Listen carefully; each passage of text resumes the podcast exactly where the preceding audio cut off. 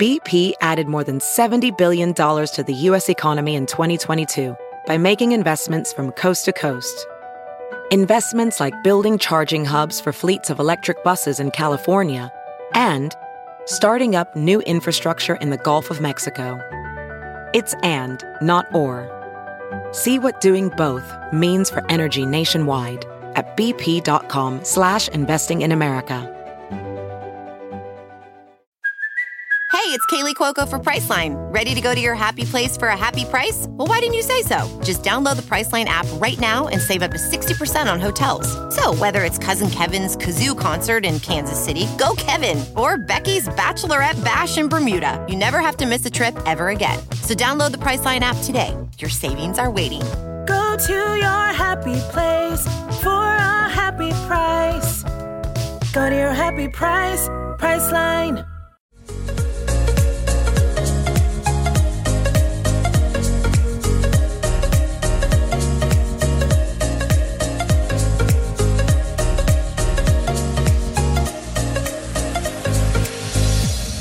Hello, hello, guys, and thank you for tuning into another episode of the Dream Bigger podcast. Before we dive into today's interview, I wanted to remind you that I'm giving away a Lightroom preset to everyone who subscribes to and reviews this podcast. Just make sure you send me a screenshot to sifat.h91 at gmail.com. And in case you don't know what a preset is, it's basically a custom filter for your pictures which makes them look super polished and Instagrammable. Reviews mean the world to me because they would help me get amazing guests, just like Dr. Mahmoud Zaerian, who I'm chatting with today. Mahmoud focuses on advanced therapeutic programs, which covers modalities like chiropractic and physiotherapy. And he also works with the Canadian Olympic gymnastics team, so it goes without saying that he's pretty talented. I can actually attest to Mahmoud's talent firsthand. So, a bit of a backstory I've had major issues with my ankles for as long as I can remember. I've just had a history of fractures and sprains, which have left my ankles super weak and injury prone. I went to Mahmoud for a session and was blown away by both his technique and his ability to explain to me exactly what had gone wrong. I knew that day that I had to have him on my podcast. Mahmoud and I chat about all things manual medicine. We get into details about the human body and how to treat and avoid injuries, what exactly chiropractic medicine is, in case you're a skeptic, his work with the Olympic gymnastics team, and so much more. I can guarantee that this episode will teach you things about the body that you probably never knew, so I'm excited for you guys to hear it. So, with that, let's welcome Dr. Mahmoud to the Dream Bigger podcast. All right, Mahmoud. So, so to start, go ahead and introduce yourself to our listeners. Um, uh, well, my name is Mahmoud Zaerian. I'm a practicing chiropractor here in the city of Toronto, and um, uh, I, I, guess my designation is chiropractor. That's how Yeah. that's how most people would recognize me. I, I like to consider myself just as a manual medicine practitioner Mm-hmm. um, because I don't uh, um, close myself to traditional chiropractic approaches to Yeah. dealing with injuries or performance or rehabilitation. So you do chiropractic. What else do you kind of like, I guess, specialize in or like work on? Uh, so in in uh, I- in medicine, we would say what modalities you would use, and um, I guess I'll talk about the various different modalities Mhm. that I would use. But essentially, what I do, what what anybody in my position do, does, Mhm. is try to make your your body work better. Yeah. Whether that means getting it out of pain or or that means moving better or performing better. So that's what I do. And, Right. and the modalities that I choose or or the inputs I try to find to get to the body to facilitate change in Mhm. are the ones that I think that have the have the uh, greatest potential to affect change. And that's I use a lot of electroacupuncture and a lot of manual work with my hands and throw in joint manipulation and mobilization that most people will be familiar with as traditional chiropractic approaches and uh, corrective exercises. Cool. So walk me through the basics of what you do for someone who knows absolutely nothing about these modalities. Okay. I, so talk about the modalities or what Yeah. Yeah, like what you do-? W- Well, both. Like the what exactly the modalities are, because like I think that a lot of people don't actually know like what does acupuncture do? What does like um like what is it? You call it electromagnetic therapy? Is that what you said? Electroacupuncture? Uh, yeah, Yes. electroacupuncture, like um, chiropractic, like what are they to like just like a complete beginner? Okay, good question, and I'll try to answer that. I'm not. Yeah. I know I may not always do it to the best That's of uh, the listeners. But so um, I'll talk about acupuncture. I, I Mhm. think most people think of acupuncture in two different, either a traditional Chinese approach, which seems very abstract in its methods and its approaches. And Mhm. The needles go in meridians. What these meridians do, Right. most people aren't aware of. Um, one thing we know about acupuncture uh, that we realized over the la- the research we've done over the last four decades is that Mhm. if you don't have a healthy nervous system, then it doesn't work. Mhm. And so, based on that, we can draw the conclusion that what we're trying to faci- give input to Mhm. to create change in the body with the acupuncture needles is to is stimulate the nervous system. Mhm. And so, what I do and what I teach and what I've uh, been taught with regards to the use of acupuncture is Mhm. taking needles, Mhm. Putting it in the body in specific parts of the body Mhm. where you can have a strong input to the nervous system to facilitate change. And that change could be modifying or modulating pain or improving movement potential within the body. Um, so that's what I think the, the very simplest way I can talk about what acupuncture is. And, and acupuncture as a term, it's to me, it's just needles in the body. Some Okay. people use the term dry needling. Mhm. Um, it's the same thing in my in my books. It's a needle going in the body. Mhm, Uh, the mhm. term dry needling, uh, if you're familiar with, I'm not sure if you are, but if other people are, it's just a term that got created to differentiate needling that was used from a traditional Chinese perspective Yeah. to a more um, modern uh, medical approach. So that's at its basic level what the needles are doing. It's trying to stimulate to give an input to the body, to the nervous system in particular, Yeah. To help facilitate change in the behavior, which Mm-hmm. can manifest itself in less pain, better movement, um, and more more capacity to do things with your body. Okay. And what about chiropractic? So chiropractic medicine is um, its ba- uh, its main input to the body to facilitate change is through joint mobilization and manipulation. Yeah. So that's me taking a joint in your body and facilitating either a low or high velocity input um, uh, into it that Mhm. could help mobilize the joint or have it move better or improve functionality of the joint. The joint in the body is sort of like in terms of the hierarchy, it's king. If the joint's not healthy, everything around the joint's not going to behave well, including the muscles. And so that's what chiropractic medicine is. But but most of the chiropractors nowadays learn how to do soft tissue work, learn how to use other modal- modalities, Mhm. uh, not just relying on chiropractic manipulation, which was what predominantly chiropractors relied on uh, in years past. Mhm. So, what got you interested in this field?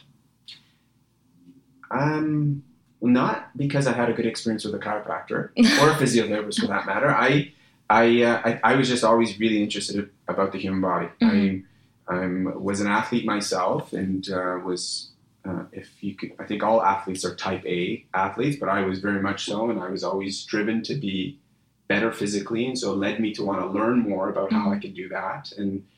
I became a strength coach, a strength and conditioning specialist in the process, and I realized, okay, I want to know more. When did you become a strength and conditioning specialist? Uh, very young. I was 18 years old, wow. and um, and so I was I was really curious and very interested. So I was an avid learner to try to learn and, um, and develop myself. And then I went into university and did uh, uh, my undergrad in kinesiology, and I still wanted to know more. And at that point, it was either either going down the path of being an orthopedic surgeon Mhm. or chiropractic or physiotherapy. And and uh, orthopedic surgery would have required uh, me to work a little bit harder in school and, and spend more time in school. So I didn't go down that path, and I'm happy I didn't. And um, and so my my best friend at the time went into chiropractic college, and so I said, okay, you know what, I'm I'm going to go down that path. I did not knowing much about chiropractors, but being just interested in learning more Right. about the human body, and so uh, that's how I ended up being in the position. I just sort of followed my interest and my passion, which was learning about the human body.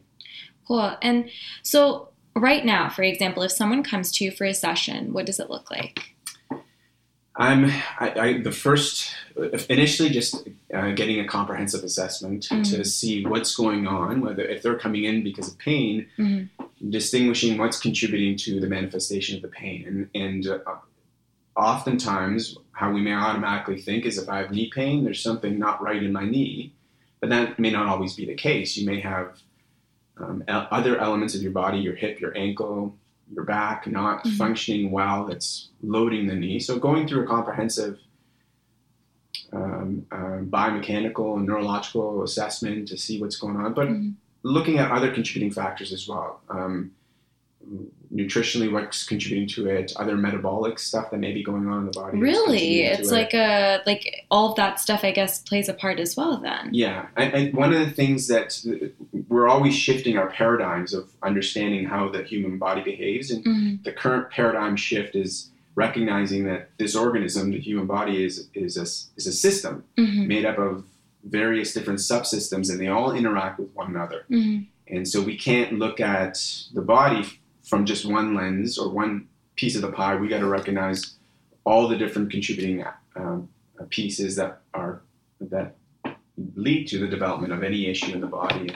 That's uh, a pretty big undertaking and uh, makes it a lot more challenging. But we've recognized that to provide really full, comprehensive care, we got to be able to address all the different elements that may be contributing to the manifestation of things. So. So I try to, to the best of my knowledge, Mhm. take in as much information from all those different elements Mhm. to get a sense of what's going on, and then from there create a plan of and let the patient know or um, what it's going to require on their end, what it's going to require on my end, Mhm. and then proceed with care and doing the various treatment interventions that I do, and then um, all, uh, in particular and ultimately including some corrective exercises and active component on the patient's end. Hmm So I came to you for my ankle, and guys, like just to give you a bit of background, like I have had like a history of injuries with my ankle, and uh, like anytime I've gone to a doctor, like from a sprain or kind of like a fracture, like no one had really given me like a root cause or even like a like a proper treatment plan. It was just like put on a cast or like a boot that it's like one of these like things look like moon boots, right? And then like you just can't really like mobilize your foot anymore. So um what I'm going to ask is if someone, so Mahmoud gave me some really, really interesting information. So, what I'm going to ask you is if someone has like a sprain or they hurt their, like any kind of, any part of their body, what would, what is something you recommend they do? Um, well, any injury you have, I think it, would- it would be um, not smart, smart of me to say that first seek out uh, a, a medical professional to Mhm, give you of proper course. guidance. Totally. Uh, having said that, um, I think the we recognize the number one sort of medicine for the body is movement, hmm and so in recognizing what may be going on, hmm from there devising and trying to move your body as best as you can with whatever's going on. So hmm you know what we what we may have done in the past a lot of is immobilize a part of the body Mm-hmm. That's yeah. injured. Instinctually, we just don't want to move it because it hurts. Yeah, because we're scared. Exactly. Or if we go to a, like you did in your experience, saw the professionals, they would say, okay, there's something not right in this ankle. You've sprained this, you've Mhm. damaged this tissue. Let's get you in an air cast, Mhm. in a boot, and immobilize it so that it's not moving, so that it's not hurting.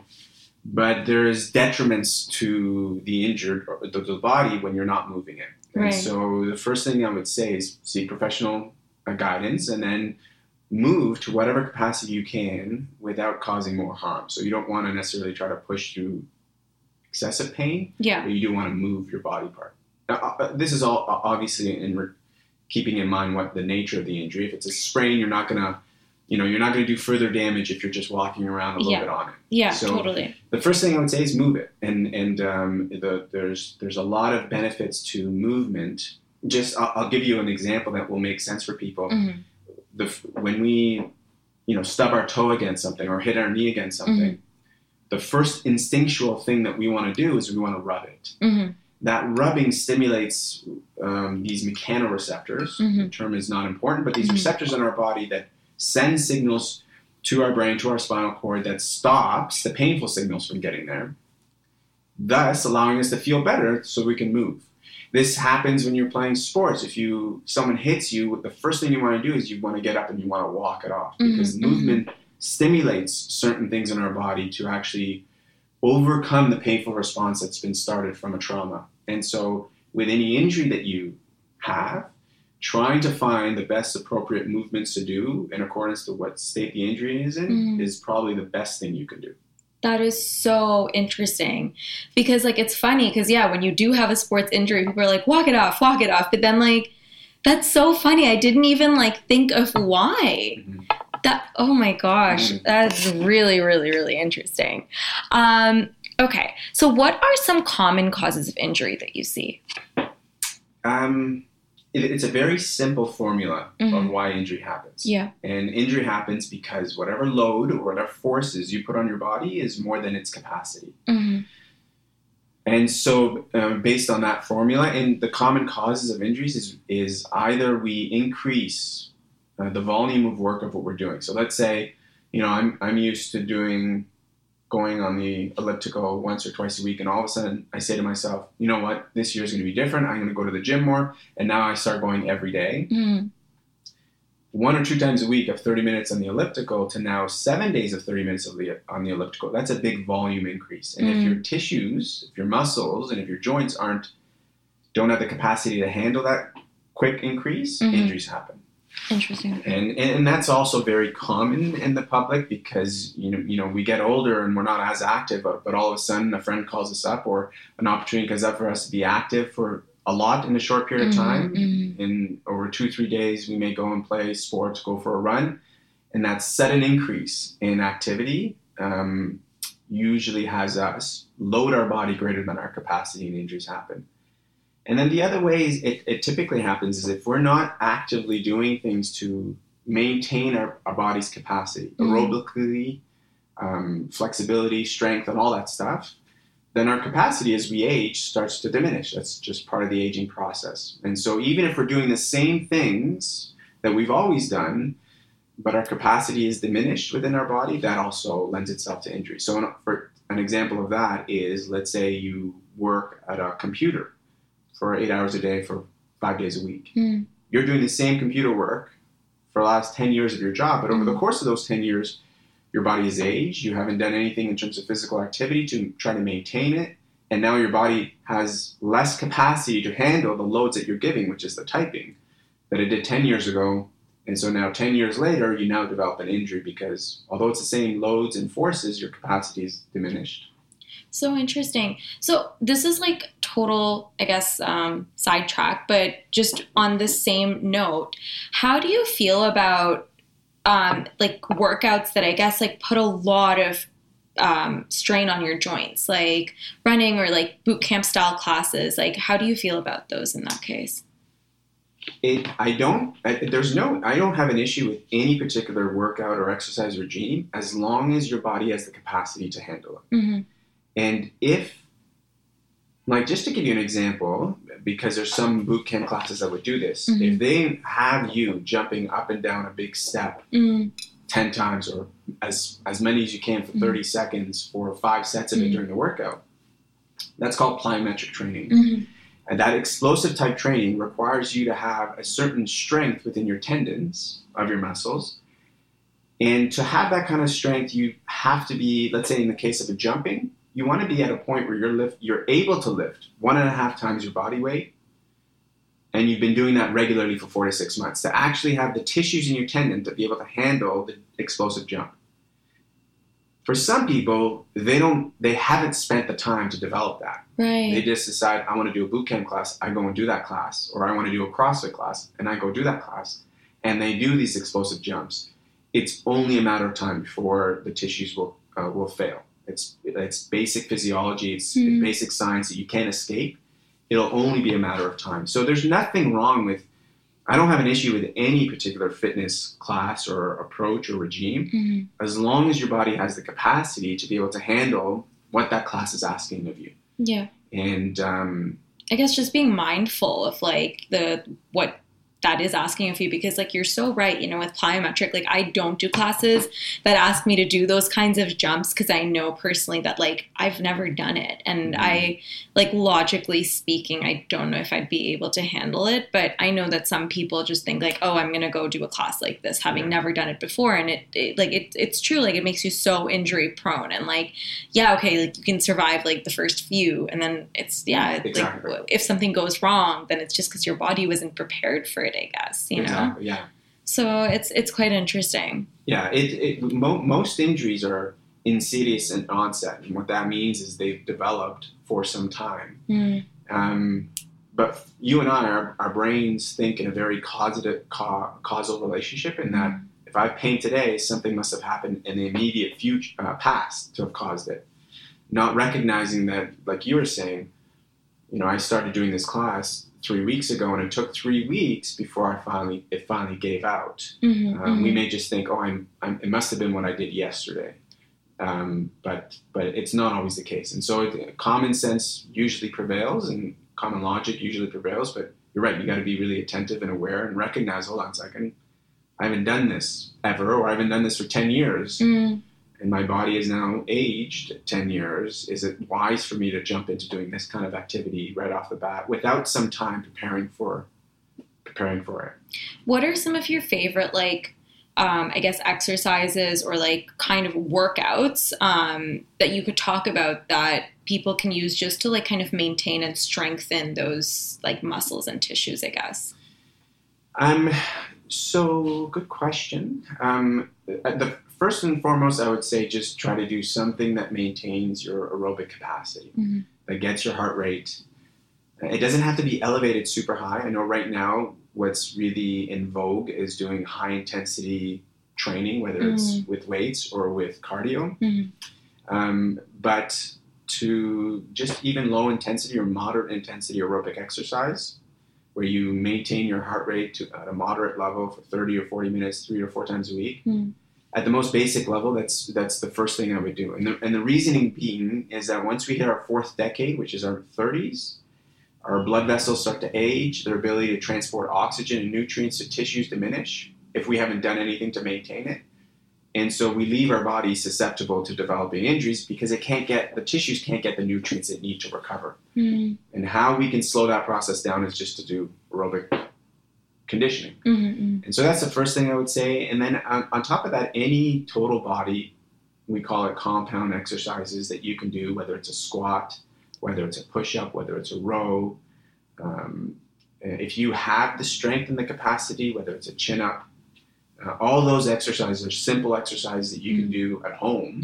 Mm-hmm. Um, and um, those are probably the best exercises that you can do. Any any any movement that's moving multiple joints, multiple muscles at once, um, you with the biggest bang uh, for your buck. It's that you'll give you the best return on your investment in terms of the time you're putting in.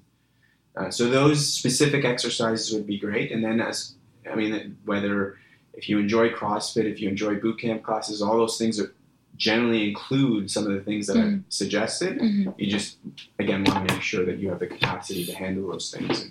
And so um, that would that's where I think um, where you'd get the where initially you'd want to sort of your attention to be on doing those things. Do you recommend like yoga and Pilates and stuff to people who come see you as well? Yeah, yeah, absolutely. I mean, it, it the um, like I said, I'm not. Uh, I, I'm- I'm a proponent of all forms of activity. Yeah. I think they all have their benefits and they all have value to do, and and uh, yoga is really great. For, a, it allows you to just slow down and calm down. So and for, important. Exactly. Not not just physically, mentally, and you know, Yeah. emotionally, even to be able to just slow yourself down. So there's benefits in that for your well-being Mm. and your health, and um, and gets you to move your body in ways that you typically don't move it. And, which is if the, the more ways you can move your body, the better it is Mm. for it. Totally. So tell me how you started working with the Canadian gymnastics team. Um, it was it was quite organic, and um, how it happened. I was uh, I had a real interest in working with hockey Mhm. players, given living in Canada and the, and the popularity of the sport. So I was really busy trying to find ways to get into the hockey community, and um, happened to one day talk to a gymnastics coach. I didn't know who was a gymnastics coach, just Mhm. about how I treat, how I go about things, and it sparked her interest. Where? Where did this conversation occur? This was at a dinner party, at a friend's okay. dinner party. Okay. And so totally serendipitous. exactly it was it, was very out of nowhere and or, or like it was very serendipitous and I wasn't I, I didn't know anything about gymnastics right. So she said would you come to my club and treat some of our athletes and and um, it was early in my career at that time so I had the time and I did Mhm. at that club, there happened to be a few national level gymnasts, Mhm. and one of them uh, came to see me for an injury. I think he was told that he may need surgery. I said, "Let me just treat you and let's see how it goes." And he improved. Mm-hmm. Um, um, people within the national team, I guess, somewhat heard about it. They were holding a camp there. One of the coaches said, "Hey, we have someone here who's really good. He can be the therapist for the camp." And and uh, I did. I guess things went well at that camp, and then they asked me to join the men's national team as one of the therapists. And then a couple years after that, I was asked to join the women's team as as a therapist. And so, and, and now I have a profound appreciation for the sport and the athletes. And gymnasts are remarkable, remarkable athletes. And I never even knew about gymnastics. I mean, just like the, I can't even imagine like the wear and tear like on their joints and Oh. stuff. Like it's incredible that they keep going. yeah, like, it's it's a it's a very physically and, and mentally demanding sport because there is really no off season. right. There are 12 months a year. Yeah. two weeks off. You know, they usually get two weeks off in the summer or something like that. So it's a very challenging sport physically and mentally. And, and um, it's been a, it's a real pleasure to be able to work with them. And just a quick shout out for them. Actually, today they just finished fourth in the team finals. Our women's team did, which is the highest we've ever done Yeah, that's which is uh, amazing. which is amazing. Yeah, it- it's so it's incredible. So the, the athletes, we have great athletes here. Yeah, Uh, yeah, and so it's it's great working with them. that's really cool. So you travel around with them a lot. Um, what's a day in the life of you? When, when traveling Yeah. Um, well, it most. So how does it start? It usually it starts from going to training. I'll go with the team to training, whatever the training looks like, and then um, usually on some of these trips, there's multiple trainings within a day. So Mhm. they train, we come back, we have a meal, I treat. Um, I spend whatever time there is in between the training treating. So with when you say treating, like, does that mean like preventative injury? Like, like what do you mean by treating? Like, what do you do specifically? Most gymnasts have at least one injury at all times that they're dealing with, in my experience. So, what? so there's a lot of Oh there's a lot of um, God. I mean, there's preventative stuff that's always included. Mm. We always strive to try to make things preventative um, and include things like that. But it's usually management of some injury that's going on. That's bananas. So they're just This like is- casually have an injury, but just you know, oh, I know. going this is, about this is as why I it is. appreciate them so much. They're so mentally tough to, to do that. Yeah, no kidding. And then and then preventative stuff with some of the athletes who who um, where we can focus on that stuff. Mhm. And then so we'll just spend time treating, and then they'll go back into their afternoon training, and then come back and we do more treatment afterwards. In the evening, they go to bed. It, the days end up being very busy. From the moment you wake up, you're either in the training gym, treating, training gym, treating, um, which is great. I don't I don't mind it at all. But that's typically how the day goes, and and then you get the thrill and the excitement of being in the competition with them on the on the gym floor when they're competing. That is so cool. Yeah. Okay, so moving away from this, I wanted to ask you if someone is looking for a good, like, I guess, physiotherapist, like chiropractor, acupuncturist, someone who like practices these modalities, Mhm. like, how do you find the right person? Like, are there questions you ask? Like, what should they look out for? Um, I think if someone is spends time with you, that's probably the first thing, and, and not just spending time and talking with you, but spending time looking and assessing and trying to Mhm. figure out what's going on in your body. That's usually a good sign Mm-hmm. um, because not all injuries, most injuries are not very simple in their what led to their presentation. Mm-hmm. And so if they do spend the time to try to distinguish all the contributing parts, you have a better chance of getting more comprehensive care and long-term recovery from it. So I think that's number one. Uh, anybody who spends time recognizing or talking about um, other contributing factors that may be going on usually also lends itself to being good. I mean, if they're just sticking to you have knee pain, okay, great. Do this exercise. We're going to stick this on your knee, this you know electrode on your knee, and we're going to get X-rays. Mhm. If that's all that's done, I'm not saying that's not going to be good level of care, but if you can get something that goes above and beyond that, that's even better. If they're if they're recognizing, okay, let's just look at your hip and make sure your hip's not contributing to this. Let's Such a good tip. let's make sure you know you just you know you told me that stress level has been a little bit higher Mhm. has that been affecting your sleep did you change anything in your diet Mhm. i had one patient who after my first visit with her Mhm. and speaking with her i just recognized you know what i don't think anything that I'm doing is going to make a big difference. Yeah. I think what you need to go is eliminate this and this from your diet. Mhm. Really? And- That's the kind of recommendation. That's so interesting. And so she did that for four weeks. She eliminated it, and she hasn't had the issue come up at all. So we were able to figure out that it, the part of what was contributing to her pain is her consuming certain dietary stuff that just didn't respond well to her body. And so if you have someone who investigates those things, you're you're obviously better off. And and um, and, and the longer time that's spent with you in treatment, the better. That is so interesting. I like I mean diet, eh, who knew like just would manifest in physical Oh, pain 100%. as well. That's that's incredible. That's Yeah. really really good information. So, how do you like how do you feel about I guess going to see a therapist like whether it's uh, who practices different modalities, whatever it will whatever it may be for I guess maintenance. Like if you don't have an injury. Oh wow! I think I think um, any any sort of maintenance type work Mm, um, should be done for the human body on all levels, whether Yeah. it's mental, physical, spiritual, whatever. Mhm. So I, I think it's hundred percent of value. You're you're given one vehicle in this life to go through and experience life in, and that's your human body. Yeah. And um, how well you take care of it will, I think, has a direct relationship to how you experience life. If you Mm. If you can't move well or you're in pain or you can't do certain activities, it's like nothing against Hyundais, but it's like driving a 20 year old Hyundai on the road.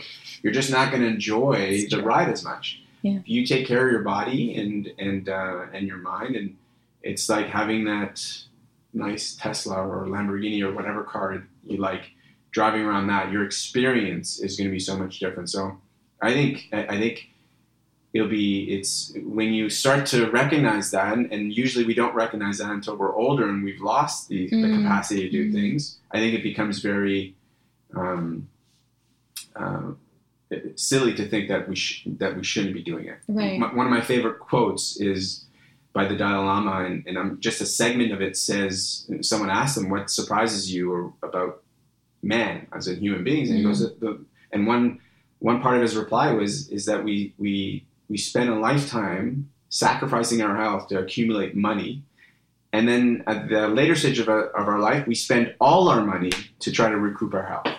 So interesting. Most of, in, in fact, I think I don't know the statistics, uh, uh, but a, a large sum of our wealth that we accumulate is all spent on our health in Yeah, the last yeah, decade of our life. Yeah, you're so right. And and even if you spend ten percent of that throughout the, your whole lifetime to Mm. manage your health, um, you will never have to you know get in that position. A, you're living longer. B, you're living longer and healthier and, and enjoying Mm. um, you know your life more. And B, you would have had more of your wealth left over. Yeah. So I think it's I think it's it's uh, without a shadow of a doubt everyone should. Um, um, I don't like to use a lot of should statements, but that's something that I think we should be to spend time doing that Yeah, maintenance work. I, I mean, I fully agree. Like, I was reading some book, and a doctor, like some uh, doctor's book, I forget the name, but he was basically like, pay the farm now or pay the pharmacist later. And it's so true. I think it applies to like everything, right? Because Yeah. like you have to take care of your body. yeah, So if someone wants to go to like an acupuncturist or a chiropractor, just like nothing is wrong, but they want to go do that maintenance work, how often do you recommend they go? um, that would vary on the individual. I Mhm. have people who come in once a month, let's say, Mm-hmm. or one, and some who come in once a week. Um, um, like one of the benefits of, let's say, in the case of acupuncture, is, Mm. is you're having effects on multiple systems on your body, not Mm. just the muscular system. Mm-hmm. You're having effects on your digestive system, on your hormonal system. Really? There's people who use who are trying to get pregnant and they use acupuncture because it helps regulate aspects of the endocrine system and hormonal system and, and nervous system to aid in the body's ability to conceive. So in that case, I have some patients who come in once a week. They know they're in a high stressful job. It, their, their engine's revving at all times, so they come in once a week to help regulate that. But so anywhere from once a week to once every six to eight weeks, I think, in, in anywhere in that time frame, uh, based on the individual, is, is a good um, is a good time frame to work inside of. So interesting. I didn't know that acupuncture could help with like hormones and stuff as well. Yeah, yeah, and that's this is this from now back to me personally. Why this is one modality that I use a lot of is because mm. the kind of input that it can have on the body and the magnitude of effects is quite large So if I'm- used appropriately. I'm gonna ask you, like, how? Like, if you want to target hormones, for example, with acupuncture, like, how do you do that? Um, well, it, it, every, like I said, all different systems in your body are interconnected. So Mhm. let's say I have a high stress job. Mm-hmm. So one of the things that happens is that you have, you know, you have the fight or flight response and rest and Right. relax response in your nervous system. The fight or flight response is going to be elevated and it's Mhm. going to be on most of the time. Mm-hmm. And our body's design is to, to spend just periods of time in that fight or flight and the Mhm. rest of it in a rest and relax mode. Mm-hmm. So you put a needle in the body, and specific parts have uh, a greater effect than other parts. What it does is it helps regulate that part of your nervous system, and in doing so, it triggers in certain higher level brain centers effects that affect the release of cortisol. And so then that hormone gets starts to diminish a little bit and regulate itself. And as that does, then it gives the opportunity for other hormones uh, to bind to certain receptors that normally wouldn't because cortisol is now bound to those receptors that then starts to have other hormones be released that wouldn't have otherwise. So it's this is sort of the chain effect and it gets quite complicated, but in, in affecting one aspect of the system, it can have effects on other systems as it's regulated. Wow. Yeah. I, I mean, that's really, really cool. Yeah.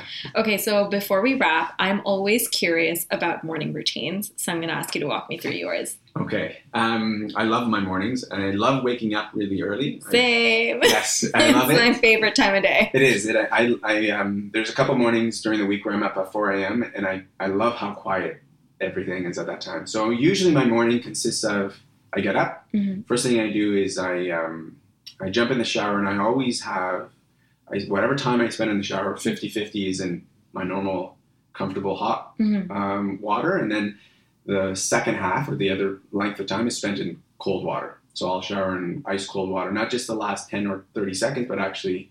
So if I wash my hair in warm water, I'll wash my body in cold water. Oh, that's versa. so brutal. Yeah. I've not been able to do that yet. Like, you are braver than I. I, I, I don't, I don't, I don't, uh, I didn't love it, but you know, you slowly adapt, and, and there's, I think, health benefits to doing that, which I won't get into, but so that's what I do, and then I, and No, then I get, get into it. Okay, I want to know. I want to Well, know. the- Let's the get very- specific. on a mental level, it's it's. I heard this said once, and I think it's very accurate. It, it develops our our uh, resiliency and and our ability. It, let, let's say you're going through a difficult time in life. Part of what makes certain periods difficult is are the feeling that we can't overcome it, Mm, and it's no different than spending five minutes under a cold shower washing yourself. If you know, you probably feel like there's no way I could last five minutes, but you do that, and you do that one day, two days, ten days, twenty-one days, fifty days. You start to develop this resiliency that, hey, you know what, I can overcome it, and that I, I'm very much of a proponent that it'll bleed into other areas of your life. mm. It's not like you leave your mind in the shower; your mind Yeah, goes with you yeah, of course. And then from a physical level, it helps in um, uh, balancing certain hormonal releases. So for guys, it actually improves testosterone levels. Interesting. It balances your, your autonomic nervous system or regulates it. So Mhm. those are some of the physical stuff that happens. Um, yeah, so from there, then I go and I meditate every morning. So I Mhm. meditate for an hour, and uh, I'll spend an hour meditating, and the end of which I always end um, spending a few moments just recognizing three things that day that I can be grateful for, Mhm. whatever those three things may be. And sometimes